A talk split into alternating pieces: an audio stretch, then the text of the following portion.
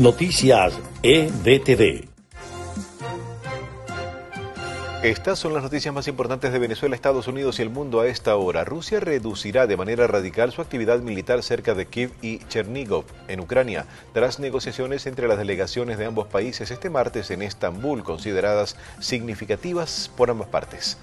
Rusia estaría reposicionando sus fuerzas cerca de Kiev, pero sin ser una retirada, por lo que la capital ucraniana sigue bajo amenaza, así lo dijo este martes el Pentágono.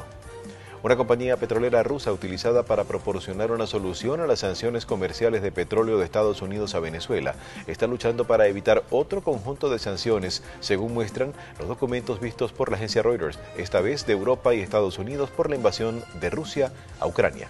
Estas fueron las noticias más importantes de Venezuela, Estados Unidos y el mundo a esta hora.